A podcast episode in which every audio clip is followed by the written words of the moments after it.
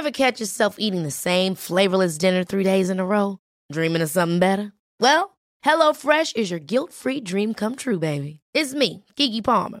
Let's wake up those taste buds with hot, juicy pecan-crusted chicken or garlic butter shrimp scampi.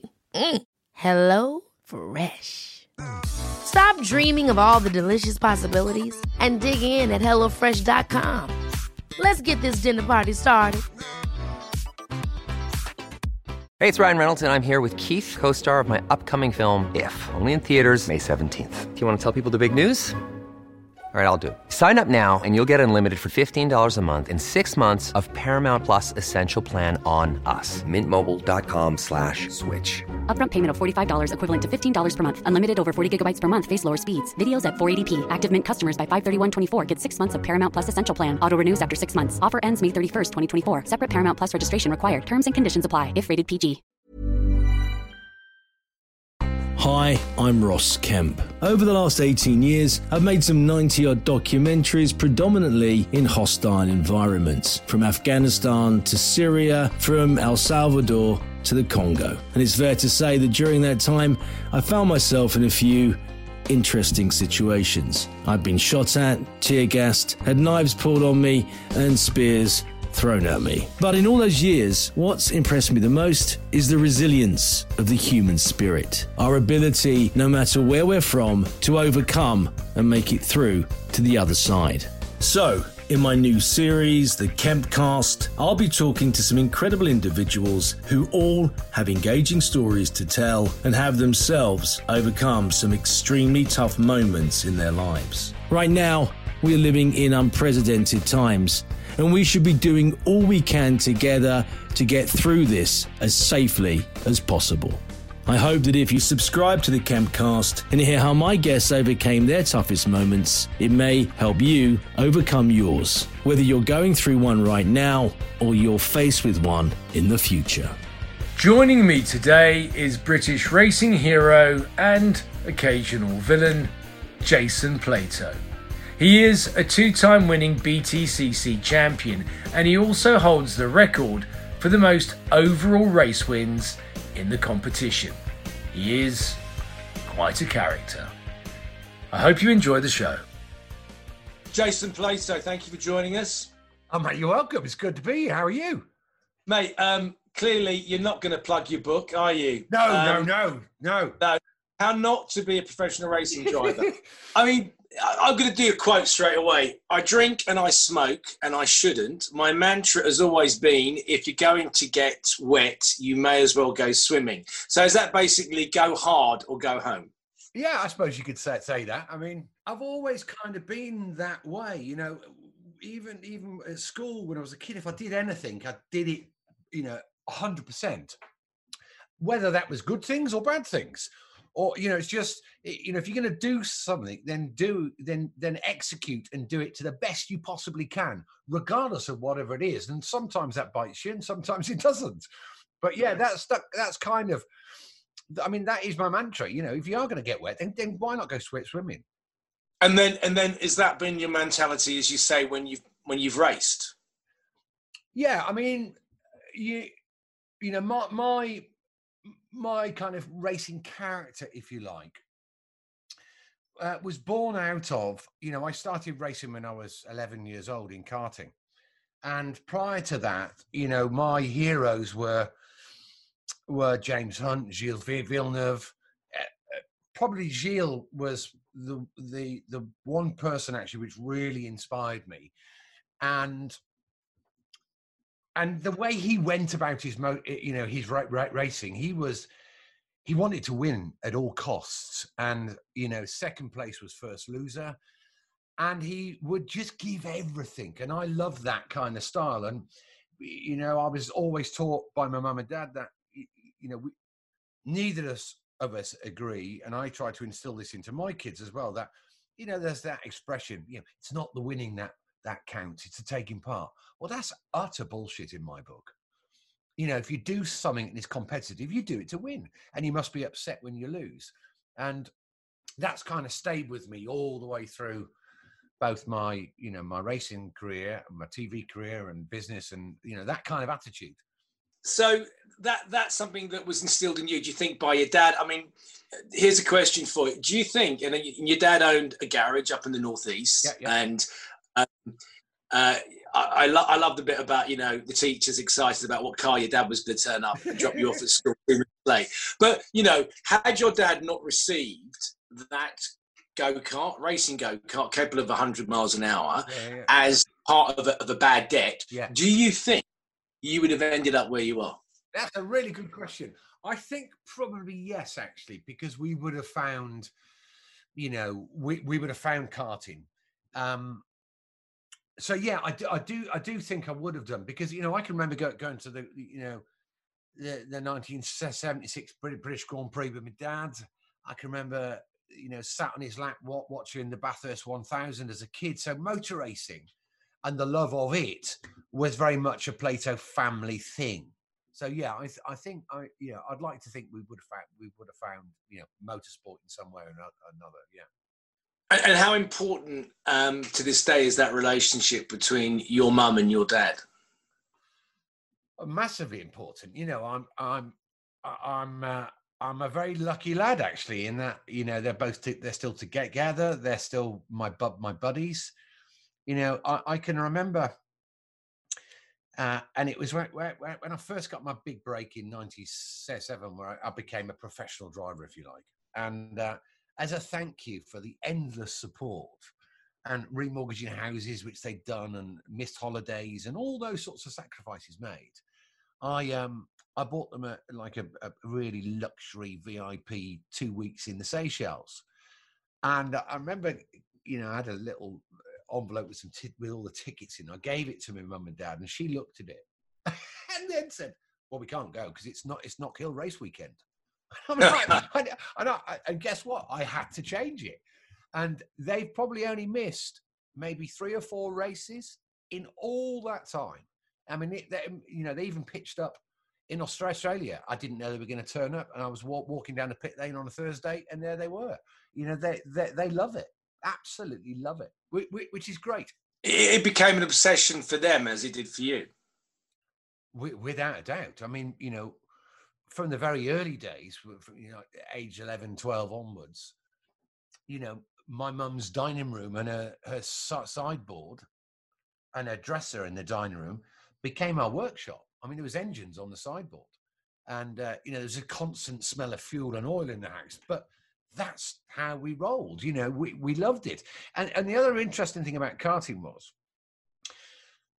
we we you know that's not unique. Everybody that does karting at a competitive level uh, from an early age, all the mums and dads are like that. So you know, we we every weekend we we'd be a, uh, you know we could be in Somerset one weekend, back uh, up to Yorkshire the next weekend, racing almost every weekend, and there'd be this travelling little circus of all these same fa- families, and we we're all like kindred spirits because we all did the same stuff. You know, everybody made sa- sacrifices.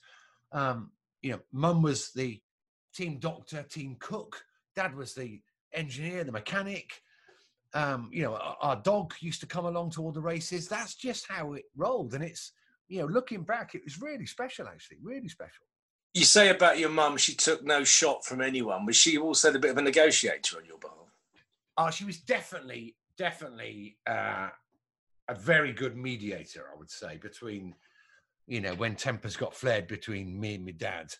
Um, you know, about, you know, maybe I messed up or crashed or did something wrong. You know, it's quite tense.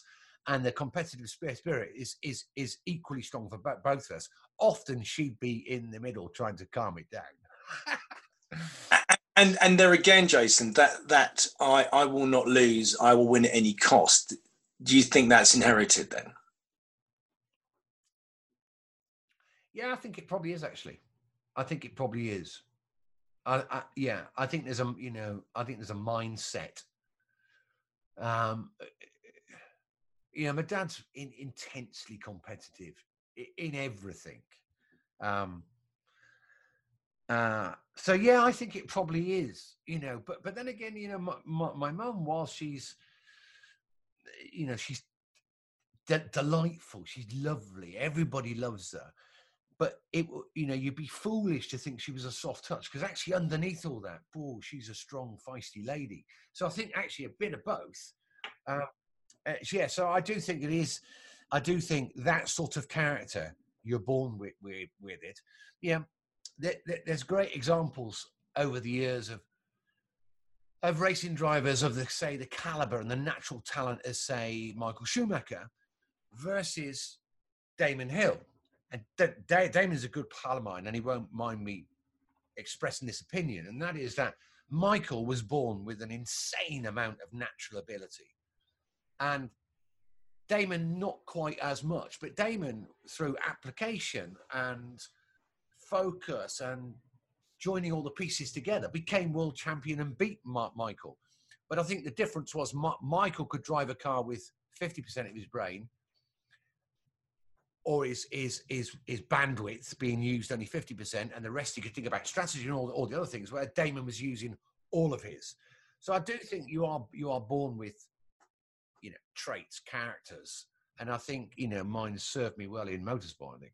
Well, it does. The, the, the facts uh, bear that out. You've had 599 starts. Well, uh, uh, these are the stats I've got. You've had 97 wins. So that averages out to like in every race that you took part in, you won one in six, which is, is a record, is a world record, right?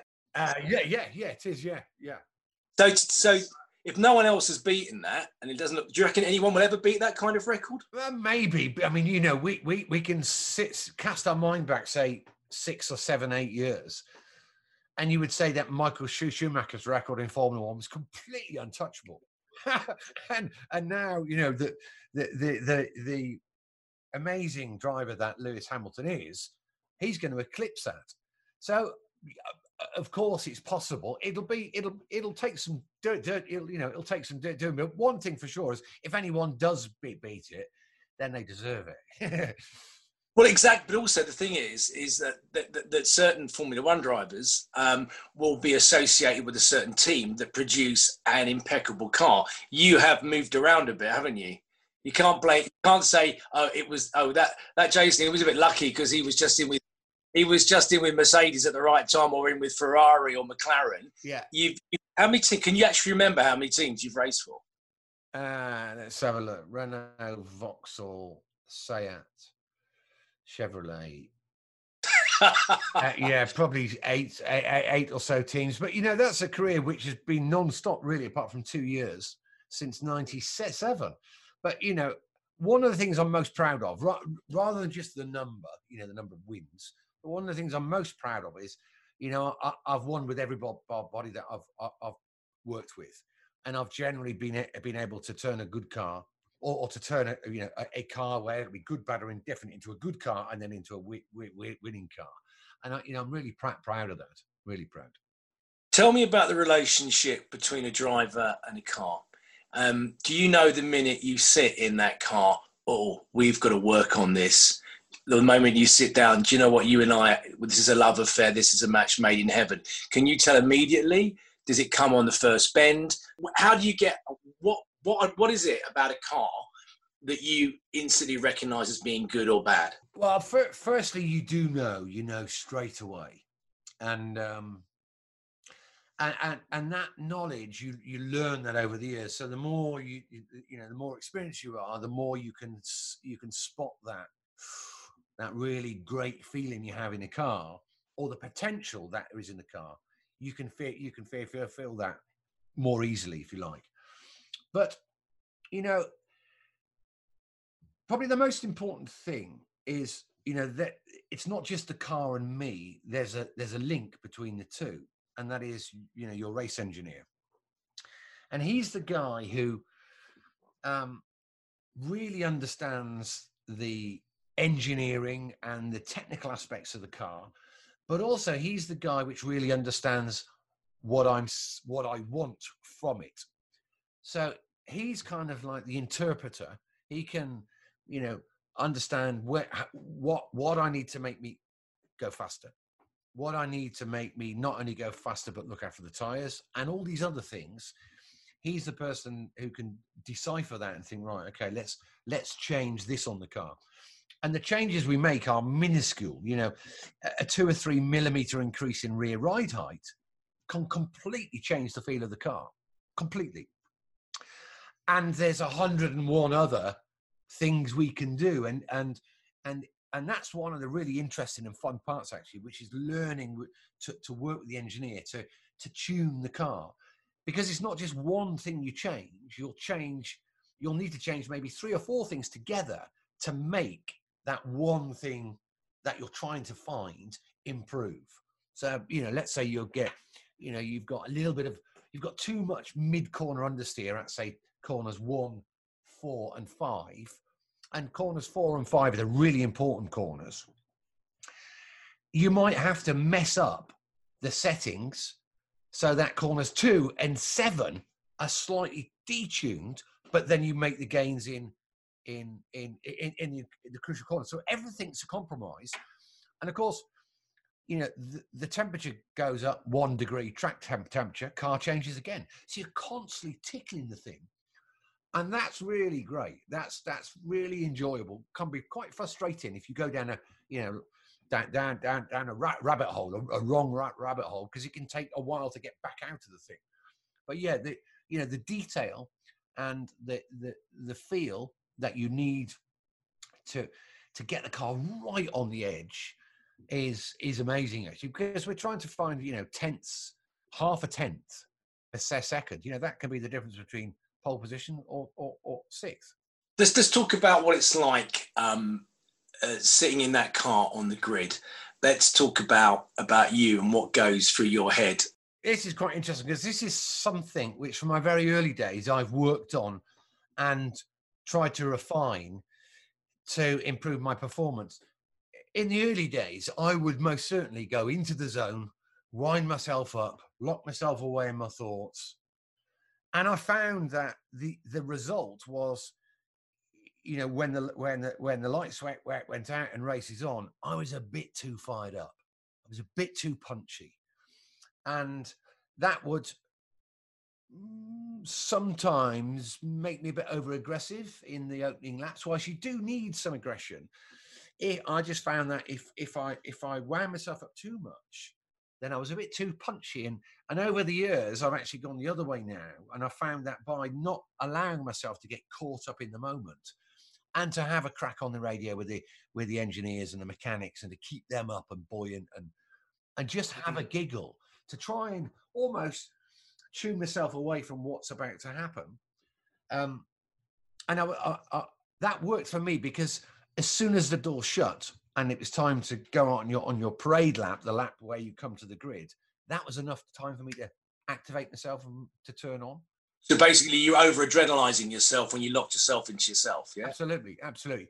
And, and everybody's different. You know, I I, I see other drivers um, have very, a very different routine to me. Some I guess, are like me. But I think in that crucial moment, um, you, you know, like it's, it's exactly that. You do over adrenalize yourself. I mean, for people who don't understand uh, the British touring uh, cars, just give us an idea of how powerful they are. Well, do you know what? Stats alone in the modern day, they're not that spectacular if you just read a piece of paper. Yeah, they've got 400 horsepower, majority of front wheel drive. Um, they're all saloon car based. Um, they kind of look like the car you can buy on a on a on a Monday, and but underneath the shell, everything's gone. It doesn't resemble the road car at all. It's basically a it's basically a racing car built within a road car shell. Um, they're two liter, quite heavily restricted in terms of what you can do to the car to try and make the racing as close and as even as possible. Yeah, we, we you know we have things like success ballast, so you do well. They make your car heavier, and that's to try and equalise the grid so that the racing's close, intense, and. So, so they put weights. That was one thing I did a little bit of uh, racing, uh, working with the team for Jordan um, right. Eddie. Yeah, yeah. They put planks of wood under Formula One cars. Yes. What's the? They're trying to make it the fastest thing to go around the track, and all of a sudden, you're going a bit too fast. We'll throw some wood under your car. I mean, so they, they, they, they penalise you if you're too quick to make sure that there's it's a fair competition, which goes totally against winning, which is what you're all about. they they add weight to your vehicle. Is that right? Uh, yes, and they can, you know, and it has been. The, handicap, like like the handicap horse. Absolutely, exactly like a handicap. But also, it wasn't that long ago where you you do well. Not only would they put weight on, but they turn your engine down as well, so you'd have less power than. And, and this has caused lots of controversy. Uh, you know, I was one one of the most outspoken about that nonsensical idea that you know go slow, get more power. Really. Anyway, but in the round it works because it makes it very close. You know, the weights change on each race. So if you win the first race, uh, well, well, let, us say you're leading the chat championship. You get to the next race for qualifying. You have to put 50 kilos of lead in your car and carry that for the first race. And then the finishing order of the first race determines a your start position for race two. But of course, then all the weights reset. And then just to throw a curveball in, the third race of the day is a reverse grid draw. So you you know, let's say you win race two, you can start tenth for race one, uh, for, for race three. So it mixes it up which is great because it means you've got to learn to race and you've got to. You've got the fastest car. You can't always, you can't guarantee a pole, right? Absolutely, absolutely, and that's why it's it's such an interesting game, and that's why it's, you know, arguably I should have had another four championship wins, um, without a doubt.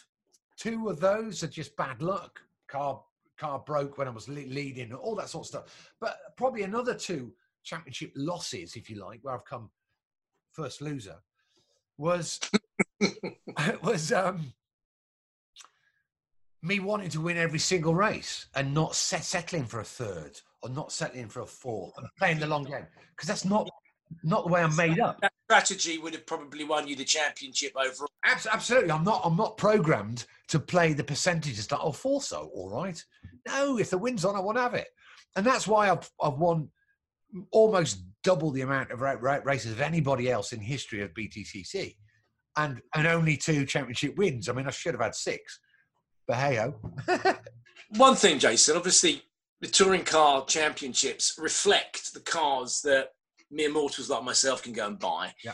Um, more and more cars uh, are becoming electric. Do you foresee a time when the touring car championships will be electric? Ah, that's an interesting question. Do you know what? Until recently, I was.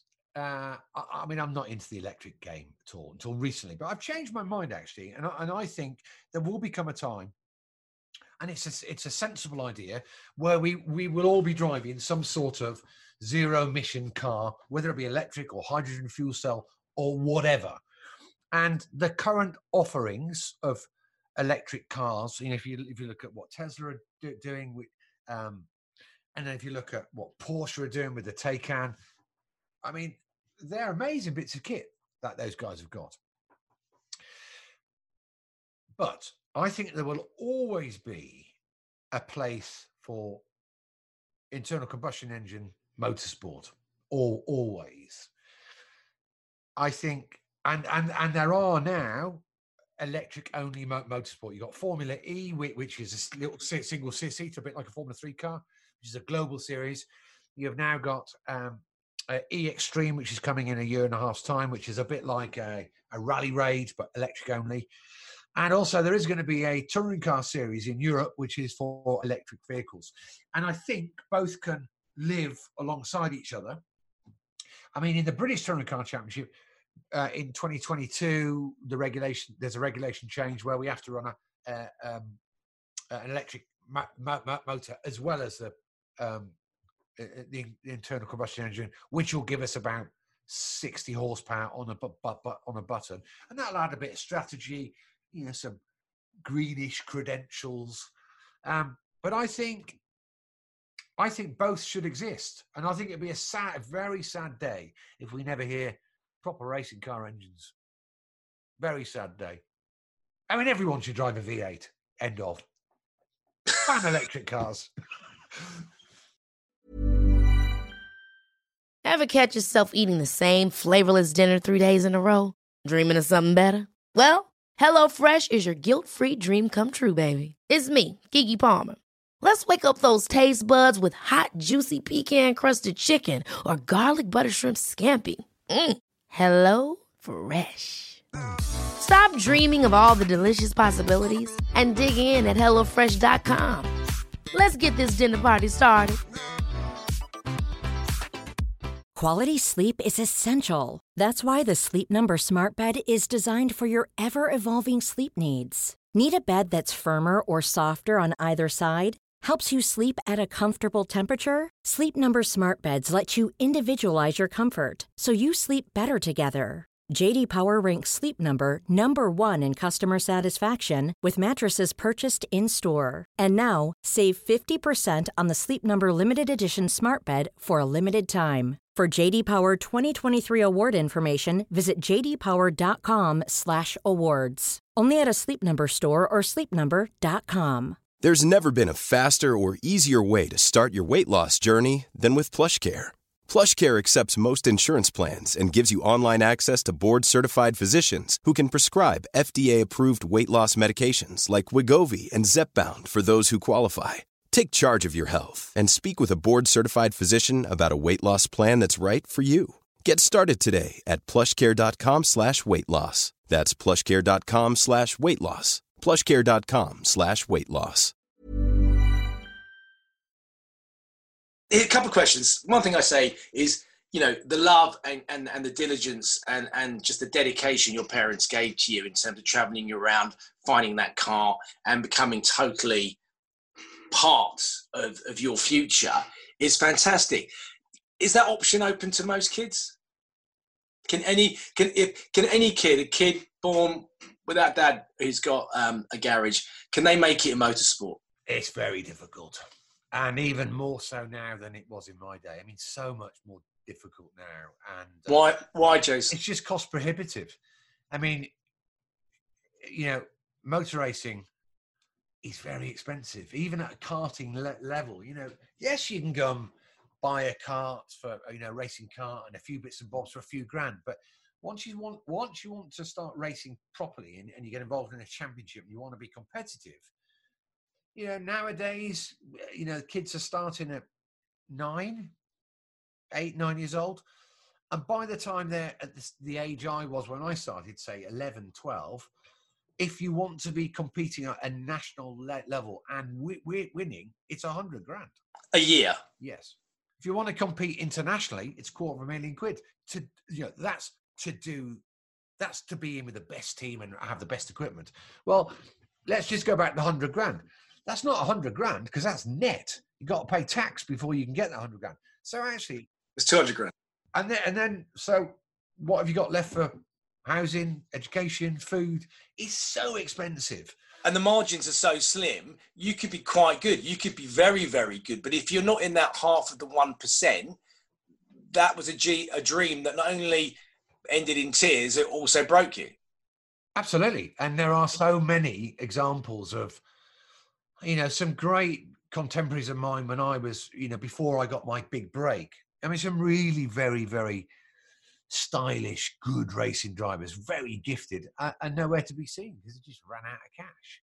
And, uh, and that's such a shame. But, you know, I guess you can say that about all sorts of things. It, you know, it's very hard to get to the top in anything. But the, the one thing with motorsport is it's so expensive, and you cannot you cannot win in in, a crap car.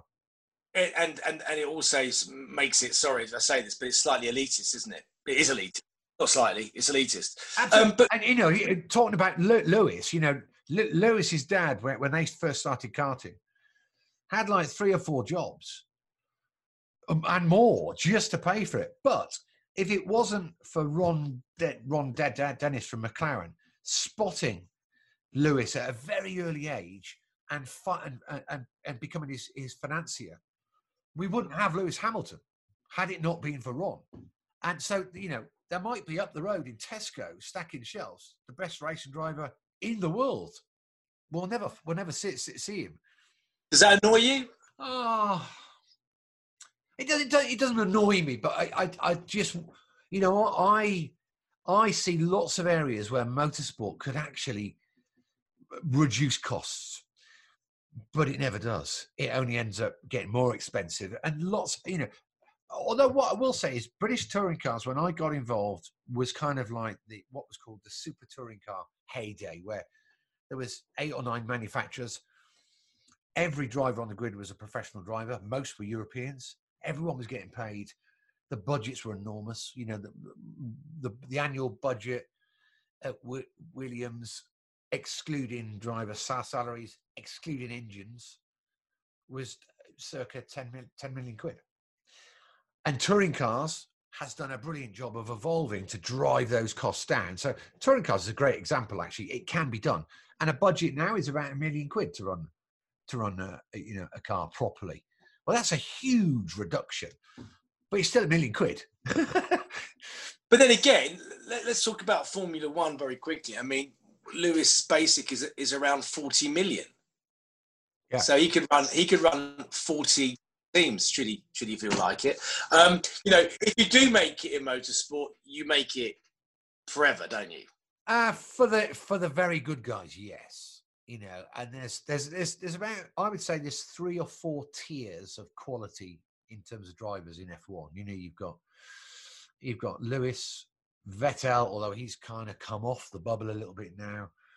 Um, you know, you've had Schumacher, you've had Senna, you've had Alonso. You know, these these guys are really very very special.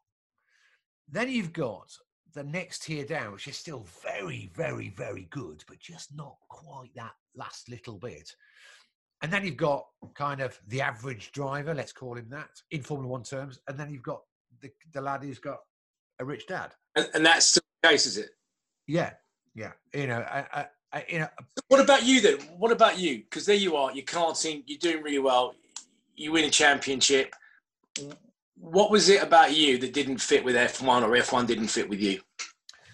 Um, that's a good question. Uh, back in the day when I was going through my single seater junior formula, so Formula Renault, and then went to four Formula Three. Uh, you know, on, on on kind of performance alone, you know, I was I was tipped as an as you know a star of the future for Formula One. But we ran out of money at a very crucial time. We got into Formula Three and didn't really have the funds. You know, ducked and dived and made promises, and then ultimately then couldn't come up with the the, the funds. And and my, my shot at F1 vanished because once once a, once a snowball has gone off course, very difficult to get it back on. And also, there wasn't back in those days. There wasn't very many kind of like scholarship junior um, programs like there is now with Red Bull and Ferrari. There, there wasn't those. There was one, which was the Marlboro program. And um, amusingly, or ironically, probably being the only smoker of my era, I didn't get, I was never picked up on the Marlboro program. But I think one of the reasons was back in those days, you had to be squeaky clean and and and not mavericky and um, you know, got to play play the play the game, not be too outspoken. Of course, that wasn't me, and um, you know, I pro- I probably rubbed a few people up the wrong way. But you also make a point that that also, even when you've been teaching people how to drive and you're looking at up and coming proteges, etc., um, you've got to be more than just quick. Particularly in touring cars, you've got to have a personality, and and I mean, you molded yourself, as you say. I mean, it's Dick Dastardly, isn't it? I mean, and, and, and I know a, a, bit of you, Jason, and I know that you're a charming, wonderful chap to be around, apart from when you're playing tricks on people. But um, is that you, or is that is that you playing a role?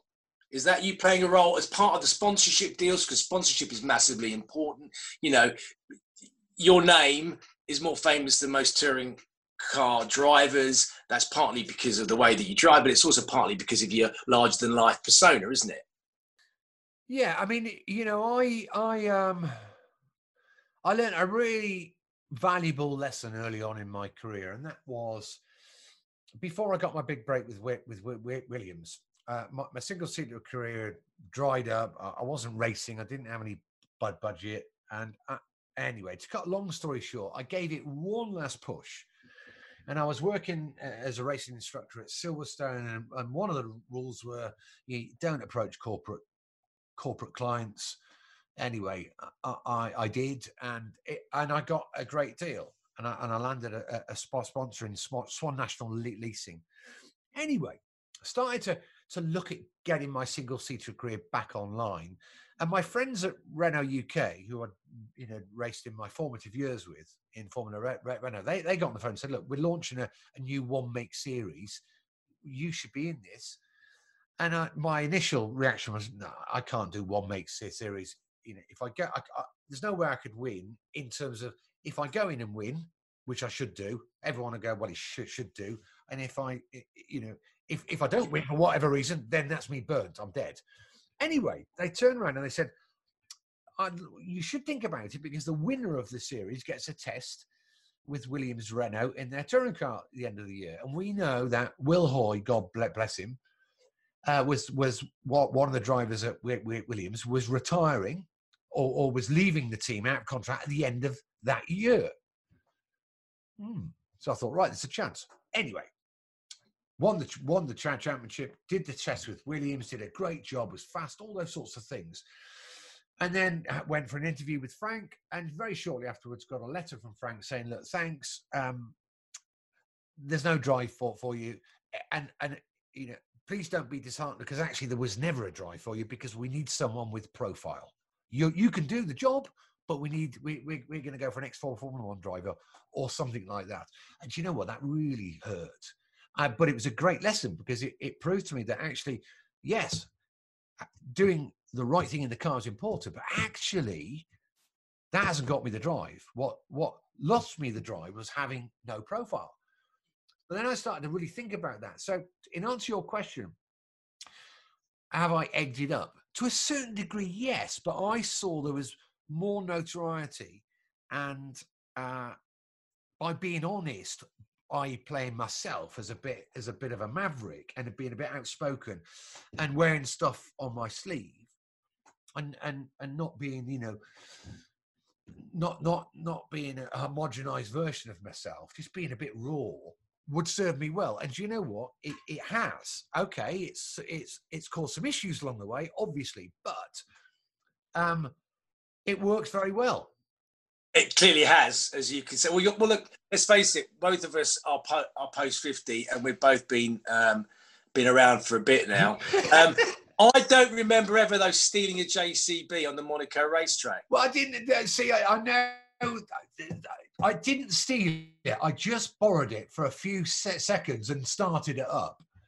But yeah, that wasn't that wasn't a great moment. I mean, funny now to look back, but you know, I was walking back from from the boozer with a couple of pals, and because you know, no one locks anything up in Monaco. The keys were in it, and I thought, hey, I fancy, I've never driven a JCB.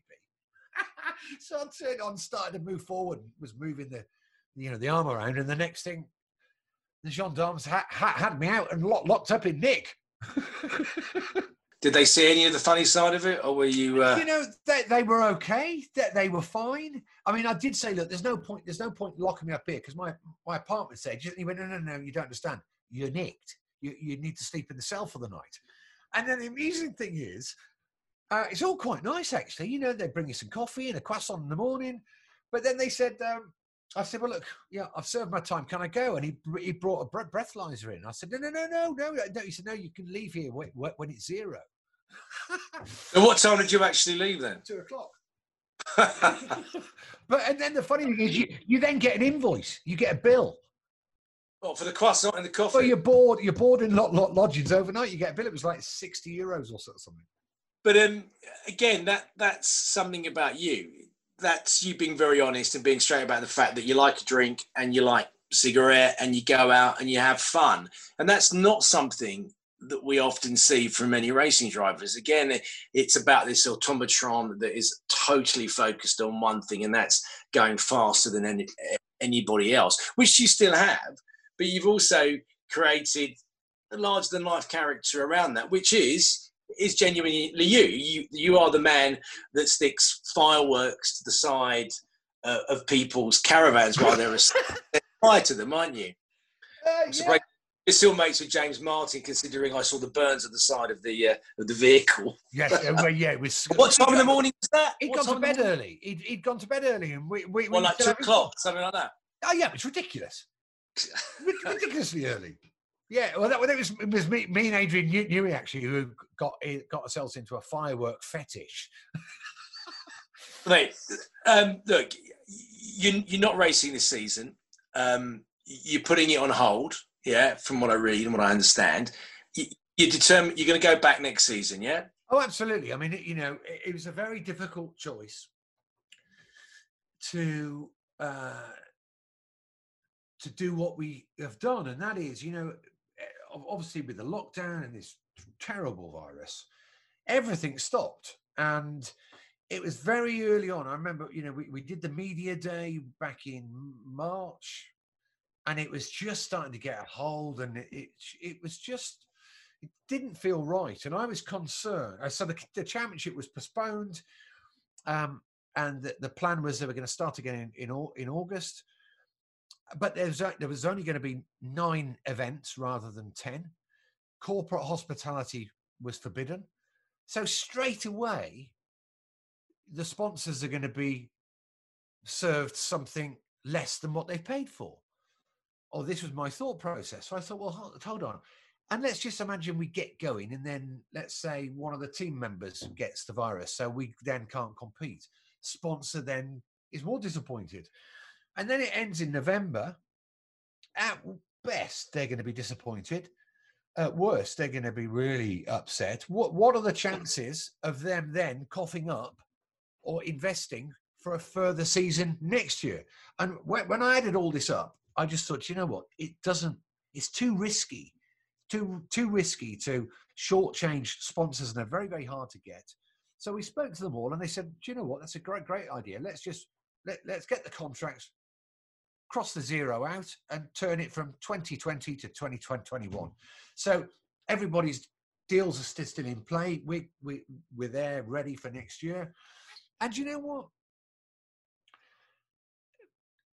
You know, my motor racing, you know, it ends in each year, ends mid or uh, October. We then do a couple of tests to, to, at the end of the year just to kind of round off the year. So some of the things we learned but couldn't really test. And then it stops until February, it starts again.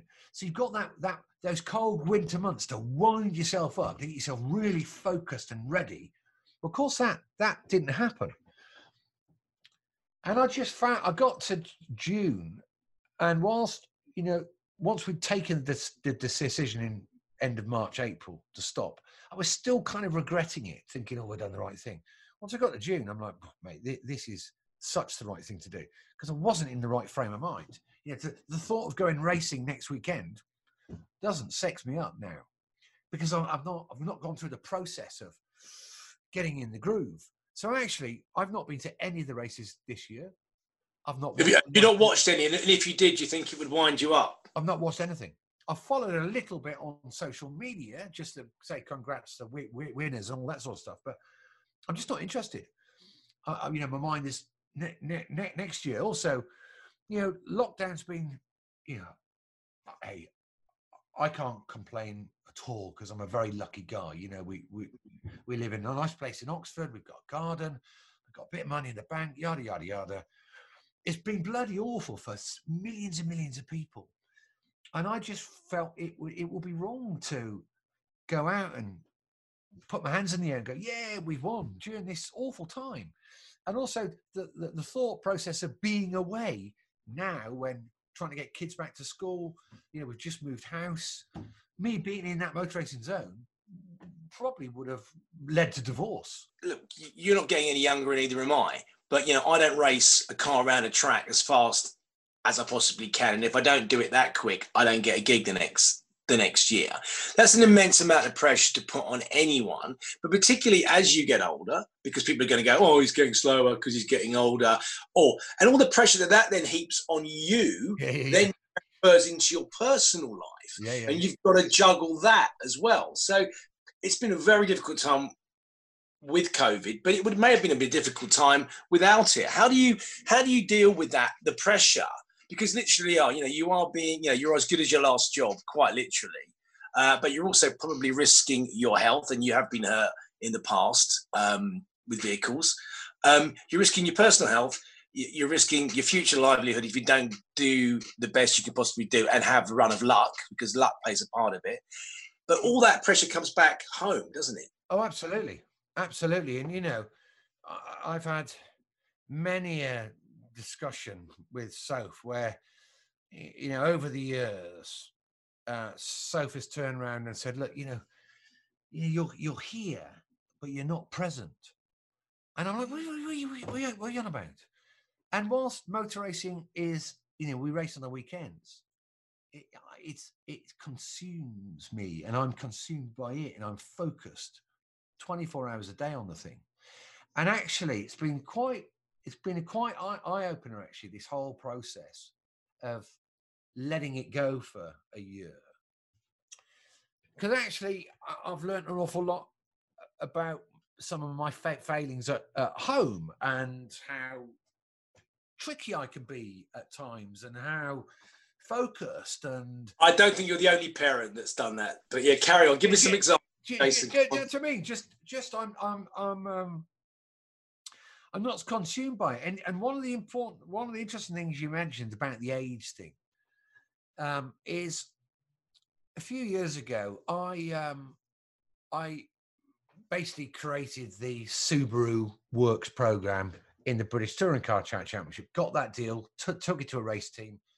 My engineer basically designed the car, and it, and this was of, of an idea me and a guy called Carl Foe, who is my longtime ra- race engineer, had in 2012 in a pub over lunch where we were looking at these new regulations which, were coming in, and we decided, do you know what?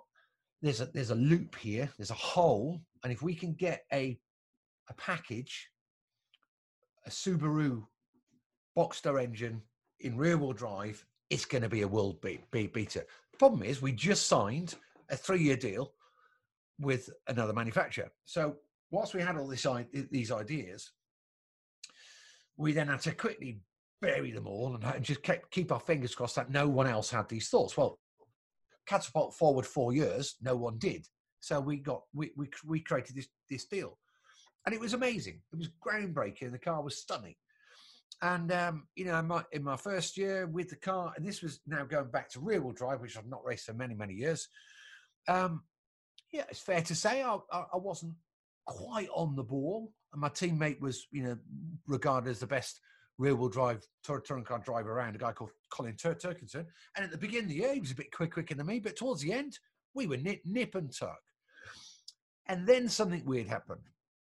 Then a, a, a very, you know, a, precocious talent, brilliant young driver got uh, replaced Colin, and his manager owned the team, or his team owner also was his ma- manager, and it just got a bit odd. I had a, a th- my, my car stopped working the way it should do, uh, and my performance just went off a cliff, and it was, you know. Uh, uh, my, my engineer was taken away from me, and, and I'd never been in that situation before. And I know what was going on. But that was the first time I'd ever been uncompetitive in my life. But it was also when I turned 50. And of course, it now inbound comes the flack from social media, fans, competitors, the industry. And I'm like, no, no, it's not that. It's not. But uh, it, was a very, very, very difficult time. But interesting enough, you know, I learned a lot from that experience because actually, when it all went wrong, and I went, right, enough, I can't enough, and I walked. So this is when this is when you end up in the back of the grid for the first time in your professional career. Is that absolutely, right? absolutely, yeah, ever, first time ever since ever put, putting a steering wheel in my hand. Since you were put in the car. Yeah, I mean, it's never happened before. This was it, and it was like week in, week out, and I'm like, this is not right. And, and what's more is, I know, I know deep down inside, it's not, it's not me. I know that. So I'll tell you what was really great was, the, you know, at the end of uh, where are we? You know, a couple of years ago, at the end of that season, I knew, I literally, that was it. I'd had enough. Thrown the towel in. I'm like, I, I just, that's it. I think I'm done. Actually, I think I'm done. What would you have done at that point had you not gone back to, to touring cars? Well, I I I don't know. I don't know. Pro- probably more TV and a bit of business and. But interesting enough, I, I um, which was you know goes back to what I was saying about you know me being present, but or there but not present in the room at home. You know, during that period, it was pretty awful. You know, I was stressed. I was wound up, uh, and it was twenty four seven. And nevertheless, I lost. Um, I lost the ability to take any any kind of warning signs or feelings from my family because I was so consumed with this shit situation I was in and how could I get out of it. Anyway, I then got a new deal with a new team, went out first race, bang, front front row. I'm back. But that whole process was a very important lesson to me. Um, and that I was totally unaware just the, the the damage that I was doing to my personal relationships with my kids, with me and my wife Sophie, and fortunately, you know, I recognised it soon enough that I could change it, and now I'm very aware of making sure that I'm not just in the room, but I leave my motor racing at the front door, or if I need to conduct some business at home, I go into an office or a study and don't don't you know walk around my open plan barn on the phone, oozing stress and, and winding everyone up. So that whole process has been really interesting, uh, which has also made this whole lockdown thing really interesting. You know, whilst it's been bloody awful, I've actually really enjoyed it in many ways. I'm, I'm bored now, frustrated now, but early doors, it was quite refreshing actually to spend more time with my wife it helps, Jason. You're not the only one that's uh, that's been uh, accused of not being present. That happens in the Kemp household as well. Um, well, you know generally, well, generally around mealtime when I am no, I there's no TV on. The kids are eating their food. We're having a conversation, and I am thinking, I need to go and talk to that person about that job because if that doesn't happen, then this won't happen, and if that doesn't happen, then this can't happen, and and that, that's human nature. But I have also under lockdown reevaluated my relationship, and, you, are not the only one, yeah. sir. But, you know, you're, back, you're back, now, but you're back now, Jason. Right? You know, you, you, you're taking this year out, and you're going to come back. It has to end at some point, doesn't it? Oh yeah, I, am sure. Yes, it does. You know, uh, you know, one thing's for certain is, you know, each year I do get older. I'm 52, mm. um, and you know, there will become a time when you know, I'll probably lose a couple of tenths of a second. Just, I mean, I don't know because that hasn't happened, but at some point it's going to happen. But I think what will probably happen before then is, I, I will, you know, the the absolute burning desire to get up in the morning and go motor racing that will diminish slightly, and once that happens, then I'll know that's enough. And what about the kind of the thing people say this to me about taking risks and having a family and getting older, and and I use the analogy of something like this: if you're going to tackle someone, if you go in thinking you're going to get hurt, you're going to get hurt. You know, um, you know, the, the mentality of doing what you do, you, you have to go, as you say, you may leave it at the door, but you've got to make sure you pick it up when you leave that door, right? Yeah, and, and you know, an interesting thing there was when you know was the birth of my kids. Um, you know, quite a few people said, "Does that affected you what you like on the car, on, on the track when when now you've got some children?" And actually, it it reinforced what was like on the track. Interesting enough, it made me a bit slower on the roads. So so you know, I take I take less risks now, non-motor racing risks, um, than I ever did. But once, you know, it's like I was saying earlier. Once the helmet goes on, the door gets shut and all fires up, then, then you you the switch gets flicked, and you and you you switch into the racing driver mode, and and that is almost trance like. So, so if the older Jason was talking to the younger Jason now, would it be you need to flick that switch off a few times before you just leave it on all the time? I think that's probably fair to say. Yeah. yeah. Mate, uh, you've had a few. I mean, yeah. Let's talk about. Let's talk about because there's one thing I want to talk to you about is Bernie Ecclestone, right? Right. Because I used to live in Battersea and used to go up to the shops not to buy clothes, buy food and stuff like that, and get a coffee. Couldn't afford to buy uh, clothes up there, um, and I looked rather daft in them anyway. But you used to see Bernie Ecclestone walking up and down the King's Road, yeah. carrying a Waitrose bag on a regular basis. He's quite a distinguished gentleman anyway, and um, a very wealthy and very important man that he is. Why did you nearly kill him? It's, right at the beginning of my touring car career with with, with, Williams Re- Renault, and it was literally my first year, and I was like the new puppy. Anything I could do, oh, I'll do that. PR, oh yeah, I'll do, do that. So I'm, I'm doing everything. So nearly every day I'm at an Elf petrol station. I'm off to Renault. I'm doing stuff, and I was loving every minute of it. Anyway, I was doing. I was at a gig on Saturday night in London, uh, an awards do, which I was then representing Re- Renault. To collect an award for them or something like that. And then obviously went out, had a bit of fun. And then the following day, I had to go down to Ringwood. Um, I'm sure it was Ringwood or Southampton to go and do some stuff at a, a Re- Re- Re- Renault dealership. So I'm leaving a bit early. I'm slightly jaded from the night before, just tired. But I'm in me all in my kit, you know, we branding me, me team kit, and I'm driving down the King's Road in me in me British Racing Green Renault Laguna V6, and I'm do I'm tuning something on the ra- radio or uh, you know trying to get some you know a station, and next thing I look up and Bernie's on the zebra crossing, and I jump. I mean, I literally, I'm nearly through the windscreen, and I stopped like that far away from him, and he turned around, turned around, looked at him, and I'm like, Jesus Christ, that's Bernie. But had I gone for one more, one more station, I would have taken him out because I was doing 40, say, I would have killed him. Do you think that had anything to do with your F1 uh, career? no, not at all. But could you imagine what would have happened?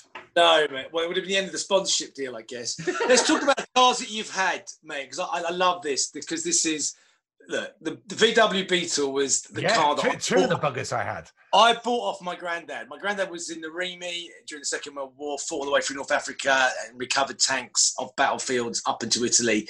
But that VW Beetle, even though it, oh, it was from Deutsche, was the love of his life. It was immaculate.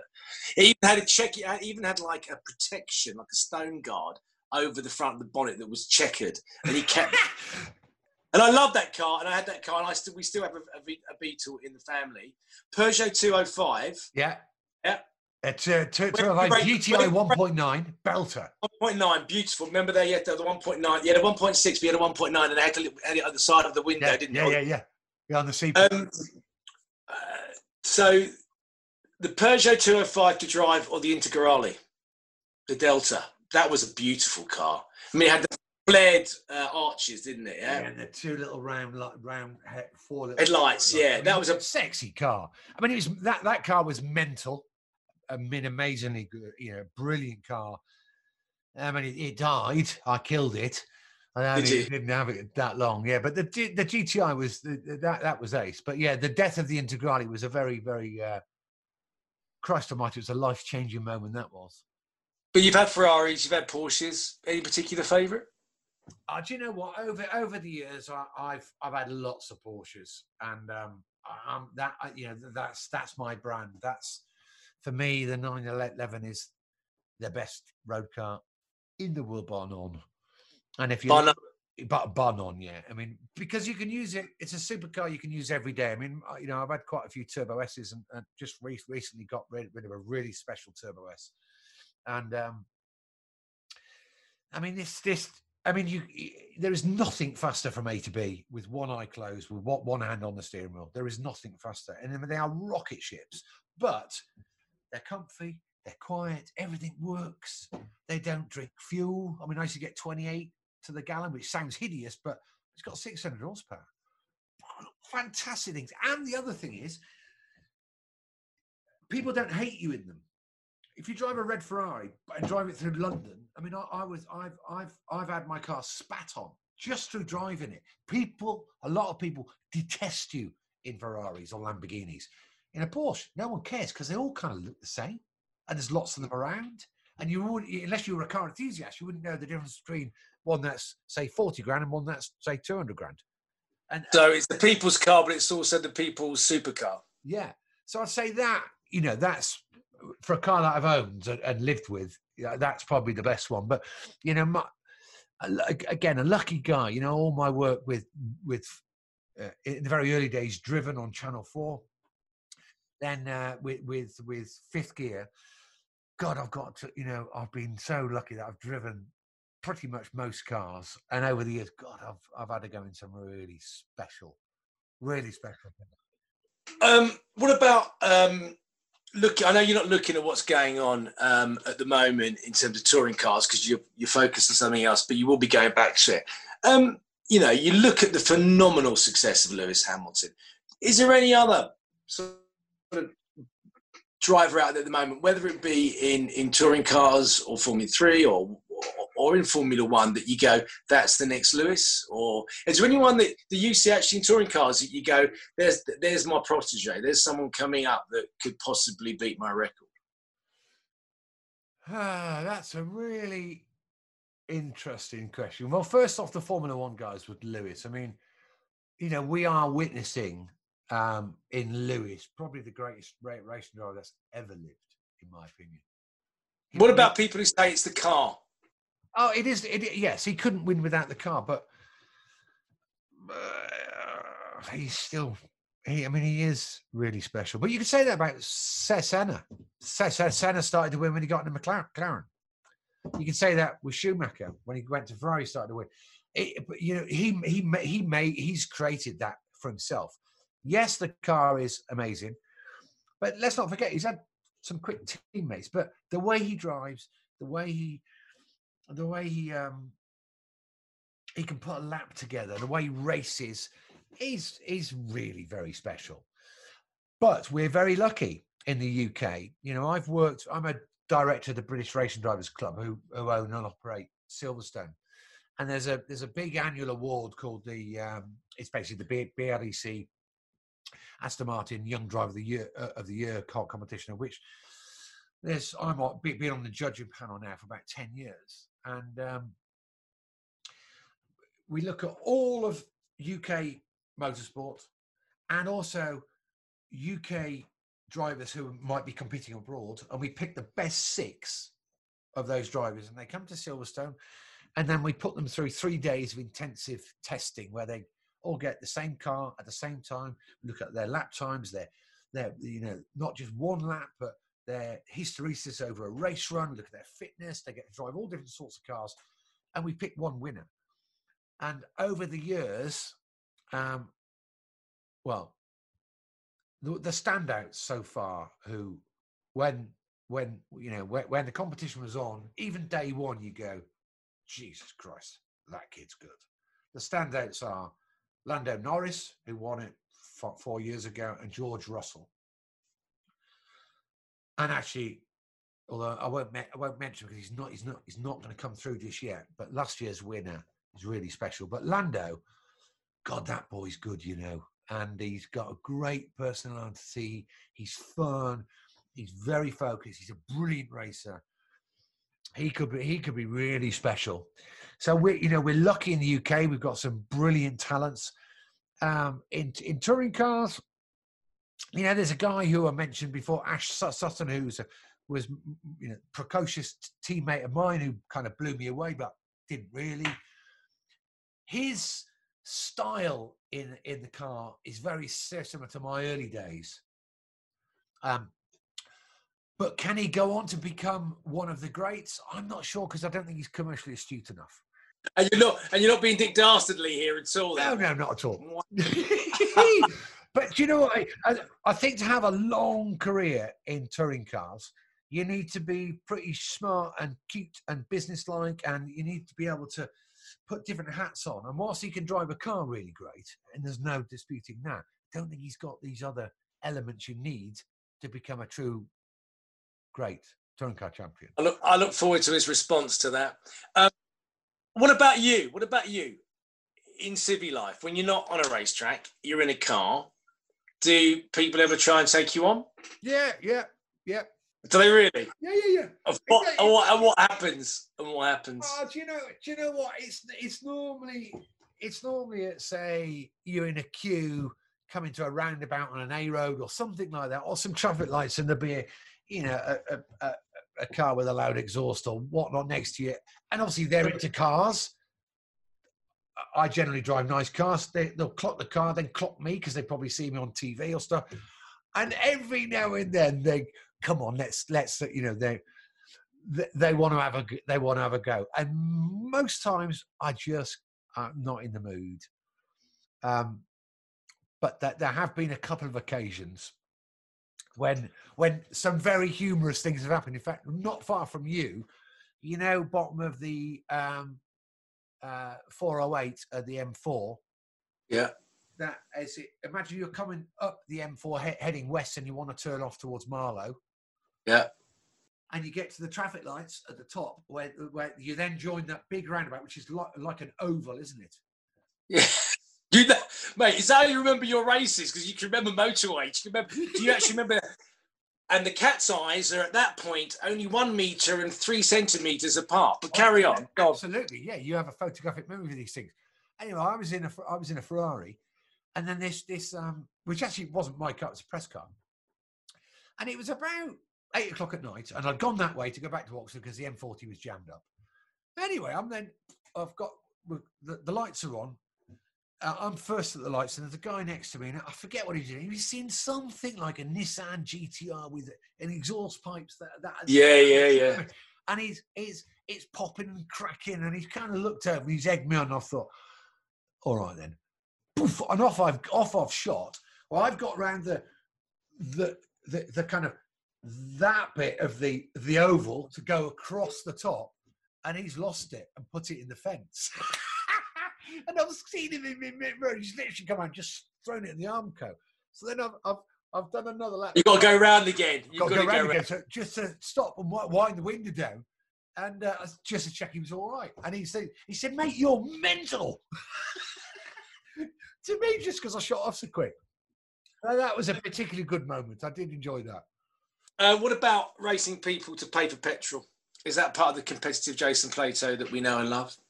So if I've heard that apparently when you're if someone you're filling up, you're filling up, you're filling up, he's filling up, you're looking at his dial, he's looking at your dial, the petrol cabs close at the same Oh, time, yeah. the nozzle goes back into the machine, and then it's a, a gentle mosey, or is it slightly no, accelerated? it's, it's get to the door first, no matter how it looks. Honest to God, doesn't matter how it looks. If uh, you know, and it's never happened yet, but you know, it, it has happened that the person because they feel the vibe. And I can see you getting to the door and getting squeezed in. Yeah, like, they're kind of quickened their step up, but no one's ever got gone into a little jog yet. I've gone into a jog, yeah, like a soft jog, just to get to the door. But I do it in supermarkets. If I uh, if I can see someone, uh, I mean, I, I used to. Obviously, we don't anymore because we get it delivered because of the bloody virus. But if I wanted to to get to that bloke on that till or that lady on that till, I- I'd I'd make, make a run for it. You can swing a trolley around an aisle, basically. You can tell. Mate, what about, look, we're getting close to the end here now. You've got your podcast out. How's that going? Really great, actually. Really great. Enjoying Um, it? Enjoy the process? I do. you know? I've loved it. I mean, I, I know a lot of the the guys and girls anyway, um, and it's it's it's just talking about stuff we love because it's about cars. You know, it's sponsored by Adrian Flux Insurance, my, my long term sponsor, and and the interesting thing is, and I guess you're well. Let me ask you. you you're the question. Have you found that? I've even though I know most of these people and they're pals, I've really found out a lot about them by doing a podcast, which ordinarily little gems you don't get to know about. Have you found that? Absolutely. And also, you find that a little bit about yourself as well. Because one thing you also work out is that a lot of us, don't know, we have, I mean, I can't compare my career to yours, very totally different kind of backgrounds. But there's often a lot of things that we, we do have in common, and, and, and laughter is definitely one of them. Talking of that, now, if I tailgated you in, in a Range Rover and then beside me, would you give me the finger? Yeah, yeah, yeah. And I know where this is going, and it is a gem of a story. And I mean, I, it, I still get that slightly clammy feeling. Just What were you What was, you're going up the M4, you're driving a what? I was in my Renault Laguna V6 off on another Renault uh, event. Yeah, right. and it was early morning. It was on a Sunday. The roads were empty. And I'm doing 85, 90. Not flat out, just trying ma- making progress because the ro- roads are quiet. Anyway, I come across some guy, you know, overtaking the lorry in the outside lane, and he's doing like seventy. So I'm like, and I'm waiting patiently.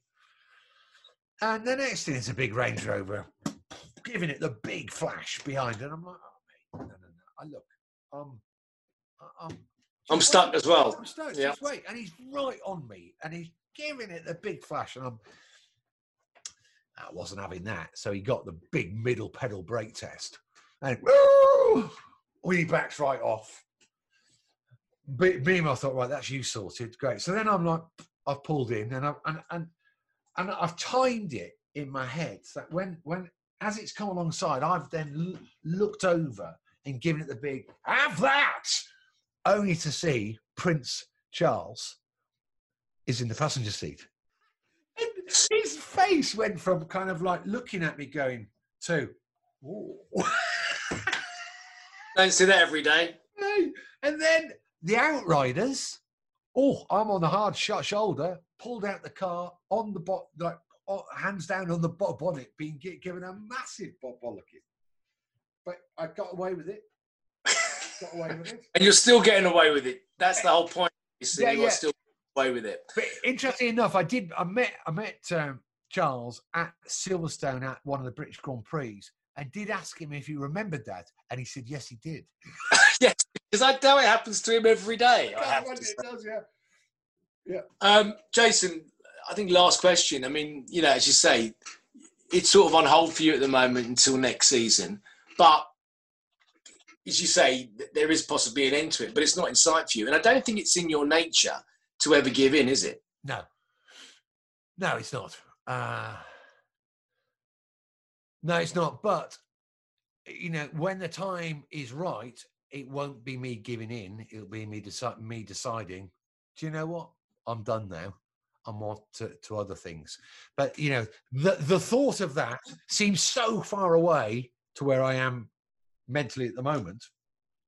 But would it, would it, would you think it would be in ra- would it be in racing or would it be something completely different? I honestly don't know. Actually, I mean, at the moment, I struggle if I'm racing, uh, or, or you know, I struggle to go to a racetrack if I'm unless I'm there to race. I, I don't. I, I don't like it. Um, I just don't. I don't. I don't like to be at racetracks and not be doing something. So you know, a lot of people said, "Well, what about going to team ownership or team management?" And and the, you know, my, my standard answer is, "I can't imagine anything worse." Thanks. But when I decide racing stopped, and actually that might well change. Actually, that might that that mindset might change.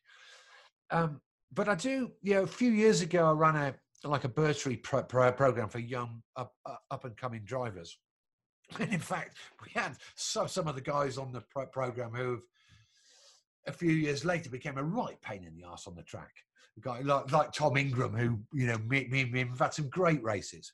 Um, but I really quite enjoy that. Actually, I quite like uh, the mentoring process. I quite like, you know, so ma- maybe managing a driver or two. That that could become interesting. I mean, who who knows? I mean, you know, I've got a marketing co- company. Um, you know, might, might might get more involved in that. But while you're racing, that's what you're doing. You're racing. Until that changes, Jason, thank you very, very much. No, yeah, That's fine. pleasure, pleasure. Thank you very much for listening to this episode of the Kempcast. If you haven't already, please subscribe, rate, and review. You can find me on Twitter at Ross Kemp and on Instagram at Ross Kemp TV. This has been a freshwater and the Chancer Collective production. Thanks to the team and one fine play. And until the next episode, goodbye.